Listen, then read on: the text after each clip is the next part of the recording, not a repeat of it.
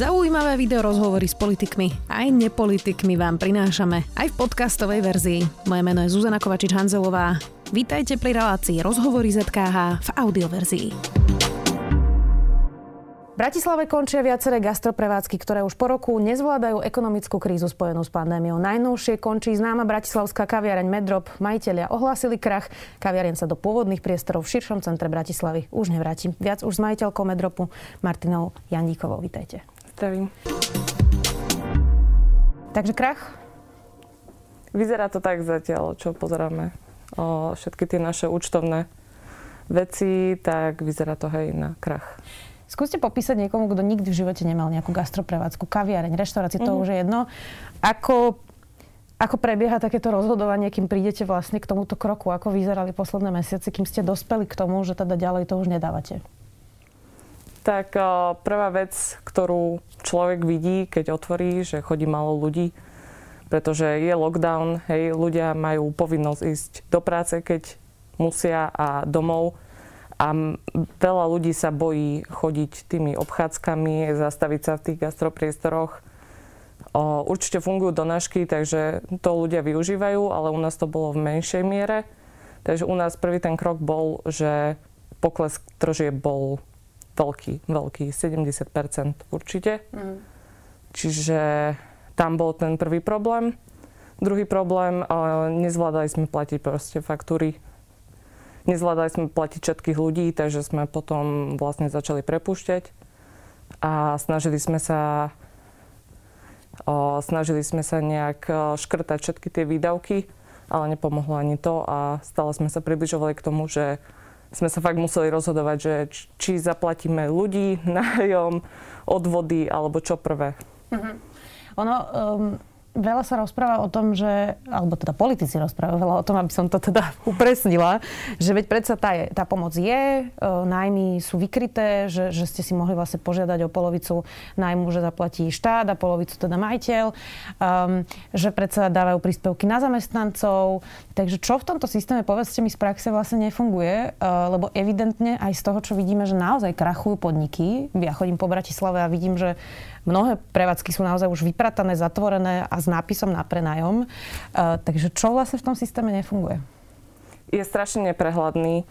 Uh, nedá sa dostať k tej pomoci tak jednoducho, ako to prezentovali politici. Pre mňa to bolo veľmi chaotické a hlavne stačí, že máte minimálne nedoplatky a už vám nepríde nič, alebo vám ešte aj zoberú to, čo vám už dali, pretože mhm. zistia, z minulosti e, nejaké pochybenia a všetko vlastne musíte vrátiť. Uh-huh. Čiže možno tým, čo to najviac potrebujú, majú nejaký nedoplatok, tak to vlastne práve Áno. nepríde. Vy ste popísali v tom rozlúčkovom statuse, ktorý ste aj zavesili na vaše sociálne siete, um, že teda je to cirkus, čo sa tu deje. v čom je to cirkus? O, práve v tomto, že politici sa venovali všetkému inému, táto vláda sebe, a svojim nejakým medziludským e, vzťahom a tomu, ako nefungujú, namiesto toho, aby sa venovali ľuďom. O to nám išlo hlavne, že naozaj tak, ako sme sa bavili pred chvíľou, o, rieši sa koaličná kríza, rieši sa sputník, rieši sa všetko iné, len nepomoc ľuďom. Uh-huh a zamestnancom a, zamestnancom. a prevádzkam. Vy ste uh, vlastne mali takú situáciu, že vy ste sa nedávno presťahovali do nových priestorov uh, a teda celé ste si ich zrekonštruovali, vynovili, zariadili. Takže vy odchádzate z uh, priestorov, do ktorých ste investovali, predpokladám, nemalé peniaze. Áno. No to, to práve bol vlastne ten sled udalostí, ktorý sa dostal až teraz do toho, že zatvárame prevádzku. A to bolo práve to, že uh, sme sa chceli rozšíriť, Našli sme si nové priestory, väčšie, drahšie. O, požičali sme si peniaze na prerábku, nemalé, niečo sme tam dali aj z vlastných vrecák, čo sme mali ušetrené. Čiže stavili sme vlastne všetky peniaze a všetko, čo sme mali, sme stavili na tú kaviareň. S tým, že bude to ťažké poplatiť všetko, ale mali sme dobrý plán, ktorého sme sa chceli držať. Aj prvé dva mesiace nám vychádzal a vlastne potom prišla korona a všetko sa to zrútilo. Mm-hmm. To musí byť asi aj veľká psychická záťaž. Hej, je. je. Ja to nechcem z vás veľmi ťahať, ale len sa vždy snažíme ako keby namiesto tých čísel, koľko prevádzok a aké e, ekonomické výsledky má firma, ako keby e, doniesť nejaký ľudský príbeh, že to vlastne nie je len, že škrtneme tu med drop, ale to bol váš sen, No bolo to naše dieťa, my sme fungovali, tento rok by to bolo 6 rokov. Čiže naozaj to bolo naše dieťa. Ja som mala 22 rokov, keď som otvorila tú kaviareň s hm. mužom. Takže pre mňa to bol môj sen. Nič iné neviem robiť vlastne, ani on. A všetko sme stavili na to a naozaj nám to vychádzalo. Aj preto sme išli do väčších priestorov, aj preto sme chceli robiť viac vecí. Čiže toto všetko bolo na život. Keďže ste v tom spolu so svojím mužom, tak uh, to je ešte väčšia zaťaž potom, keďže to je celá rodina vlastne. No, my máme to šťastie, že sme boli hlučnejší a že sa o nás zaujímajú aj takto médiá a tak, ale neviem si predstaviť potom všetky tie ostatné príbehy, uh-huh. čo sú. Ja som vám to spomínala predtým, než sme začali, že premyšľam nad tým, že Medzerob e, je veľmi známa kaviareň v Bratislave. Robíte naozaj výberové veci, alebo robili ste teda, dúfam, že ešte budete robiť, e, len už možno nie na tom mieste, na ktorom ste boli. E, a teda mnohí vás aj prišli podporiť vlastne na rozlúčku, pretože ste taký love brand Bratislavy. Ale čo taká kaviareň niekde v Medzeláborciach? Práve, práve. A tam sú podľa mňa ešte horšie tie príbehy, len o tom nepočúvame zatiaľ. Čo by pomohlo v tejto situácii? Keď sme hovorili, že tí politici teda podľa vás riešia seba, koaličnú krízu a sputnik, veď to, to naozaj zamestnáva aj nás do veľkej miery momentálne posledné týždne. Uh, čo by mali robiť lepšie teda? Čo by vám v tejto situácii pomohlo, aby sme nemuseli tu dnes sedieť a hovoriť o tom krachu? Poviem to takto. Uh, moja mama ešte posledné dni, čo sme fungovali, došla za mnou s tým, že poďme vyriešime všetky tieto dotácie, ešte raz si to prečítame, určite tam niečo bude, koľko by vás zachránilo, poďme niečo robiť. Tak som jej pos- o, pustila rozhovor, čo ste robili o tom koňom o, vo februári. Mm. Ten rozhovor si vypočula, rozplakala sa a odtedy nepovedala ani slovo. A pomohla by vám záchrane. vyššia pomoc alebo adresnejšia pomoc? Adresnejšia. A asi taká individuálna uh, v rámci tých prevádzok, že naozaj každá tá prevádzka sa bortí s niečím iným. Niektorí sú dlhodobo v minusoch a v problémoch, niektorí ako my práve začali a vrazili 100 tisíc do priestorov a do zariadenia a práve vtedy museli zatvoriť, že naozaj podľa mňa treba veľmi individuálne pristupovať k tým k tým prevádzkam a obchodom. Uh-huh. Tak ale to sa asi teraz momentálne v tejto situácii úplne nedá, pretože tých prevádzok je veľa a tie úrady ano, sú stačí, zavalené. Stačí tak, ako o to hovoril o aspoň komunikácia, štát a zástupcovia tých prevádzok a naozaj komunikovať. Prv, prvá vec v každom vzťahu, v každom probléme komunikácia. Ja e, som išla sem e, na tento rozhovor a po ceste som si kúpila kávu, teda kúpila, no to je ten presne príbeh. E, v stánku na kolesách, ktorý je známy v Bratislave, je to pán Králiček, som si kupovala kávu po ceste sem a dali mi ju zadarmo, pretože nemôžu predávať kávu momentálne. Príde mi to ako úplne jedna z tých e, naozaj symptomatických a absurdných vecí, že regionálny hygienik v Bratislave zatvoril teraz e, stánky aj e, na Žilinskej, aj na Polnej, aj teda pán Králiček napríklad toto hlásil a pritom mi to príde ako úplne najbezpečnejšia forma momentálne zastaviť sa vonku, zobrať si kávu a odísť preč. Je toto ako keby tým znamením, ako, ako absurdne niekedy tie pravidlá fungujú? Určite, určite, hej, takisto aj všetky tie reštaurácie a kaviarne. Či sme boli zavretí, či sme mali iba okienko, či sme mali iba terasy, tie čísla sa absolútne nemenili. Keď nás zavreli, zrazu nepoklesli čísla nakazených. Nijako sa to vôbec nemenilo. Či sme boli úplne otvorení s rozostupmi, či sme mali iba terasy, vždy zostávali tie čísla nemenné. Čiže podľa mňa absolútne tam nebola kolerácia medzi, medzi tým, ako boli reštaurácie otvorené a tým, ako o, sme mali veľkú krivku nakazenosti. Mm-hmm. Poďme ešte na chvíľu k vašej budúcnosti. Uh, vy ste aj hovorili, že MedDrop teda síce končí na tej konkrétnej adrese, ale nekončí.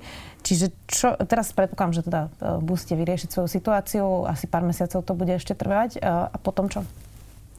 No, hľadáme si prácu. Nie je najviac ľúto akože našich zamestnancov, lebo mali sme naozaj hviezdny tým, odkedy sme vlastne otvorili v nových priestoroch. Čiže pomáhame im hľadať prácu, my si hľadáme prácu, chceme si chvíľu oddychnúť, eh, načerpať trošku sily, vyriešiť tieto všetky byrokratické veci a veríme, že príde nejaká ponuka eh, na spoluprácu, ktorej sa chytíme a budeme na jednej vlne s tým človekom a možno zase niečo spravíme. Čiže keď možno pominie korona, tak vznikne drop niekde inde. Dúfam. Mm, čom ste boli medropejní? Povedzte, mm. lebo nás pozerajú ľudia, ktorí možno u vás nikdy neboli. Uh, ja som u vás bola teda, uh, takže mám predstavu. V čom, ste, v čom ste boli iní, okrem toho, že vám hral metal v kaviarni? tak v čom ste boli iní? Tak my sme vždy chceli otvoriť prevádzku, ktorá bude sa sebou. Že ja som robila v gastre, robím v gastre od 15 a pre mňa to bolo, že stále som sa musela držať nejakých pravidiel a chodiť okolo tých zákazníkov pomaly, že v rukavičkách a pritom to bol úplný pajzel, hej. Že naozaj sme chceli, aby sa ľudia cítili ako doma, aby sa necítili, že Pane Bože, že teraz nemôžu sa normálne rozvaliť do kresla alebo o, opýtať sa na tú kávu, čo pijú, po, o, rozprávať sa s tým baristom, s tým čašníkom. Naozaj sme chceli aby to bolo veľmi domácké, každému sme tam týkali, absolútne sme nebrali na to ohľad.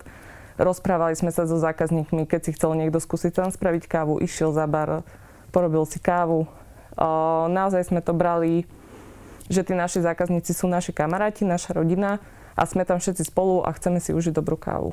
Uh-huh. Ako uh, sa rozozná dobrá káva? Najlepšia káva napríklad dobrá káva? O, najlepšia káva je taká, čo vám chutí. Uh-huh. O, naozaj aj moja babka skúšala som jej dávať čiliaké naše špeciálne kávy, povedala, že OK, je to zaujímavé, kúpi si Nescafe, hej. A je to úplne v poriadku, lebo to jej chutí, hej.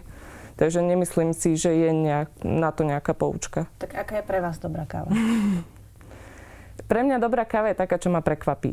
Že sú také nejaké základné preferencie a mám rada kávu, ktorá, ktorú si idem dať a poviem si, že OK, že však je to Amerika, tak to bude nejaké kakaové alebo orieškové a je to úplne ovocná bomba. Mám rada kávu, čo ma prekvapí naozaj a zaujímavé spracovania a čisté chute. Vy ste hovorili, že od 15 robíte v gastre.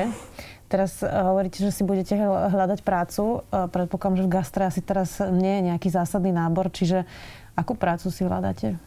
Ja som študovala na literárnom gymnáziu, takže mňa, ja som to mala blízko aj k literatúre, aj k žurnalistike napríklad. A bavia ma aj sociálne siete a vlastne celý medrop som ja spravovala tam. Mm. Takže aj to ma e, baví a veľmi mám rada kreatívu a vymýšľanie nových vecí, takže možno niekde niekedy. smerom. Mm. Držím vám palce. Ďakujem. Mrzí ma, že sme pri takejto príležitosti spolu na rozhovore, ale verím, že keď teda príde tá ponuka, o ktorej ste hovorili, tak sa tu stretneme a budeme hovoriť, že to celé malo nejakým spôsobom aspoň malý happy end. Ďakujem, že ste si našli čas. Majiteľka Medropu Martina Jandíková, vďaka. Ďakujem. Ak chcete podporiť kvalitný obsah, ale aj naše videá, najlepšie urobíte, ak si predplatíte denník SME na sme.sk lomka predplatné. A ak chcete, aby vám na budúce žiadne nové video neušlo, stačí, keď nám dáte na našom YouTube kanáli denníka SME odber a zapnete si upozornenia. Ďakujeme. Počúvali ste podcastovú verziu relácie Rozhovory ZKH. Už tradične nás nájdete na streamovacích službách, vo vašich domácich asistentoch, na Sme.sk, v sekcii Sme video a samozrejme aj na našom YouTube kanáli Denníka Sme. Ďakujeme. Ako lietajú lietadla? Je náš svet hologram? Ako fungujú okuliare na farbosleposť? Sme vo vesmíre sami? Odkiaľ prichádzajú komety? A ako sa žije na vesmírnej stanici? Moje meno je Jozef. Moje je Samuel. A na takéto otázky hľadáme odpovede vo Vedatorskom podcaste. Ktorý vychádza pravidelne každý týždeň v útorok. Nájdete ho na všetkých podcastových aplikáciách. A na stránkach denníka Sme.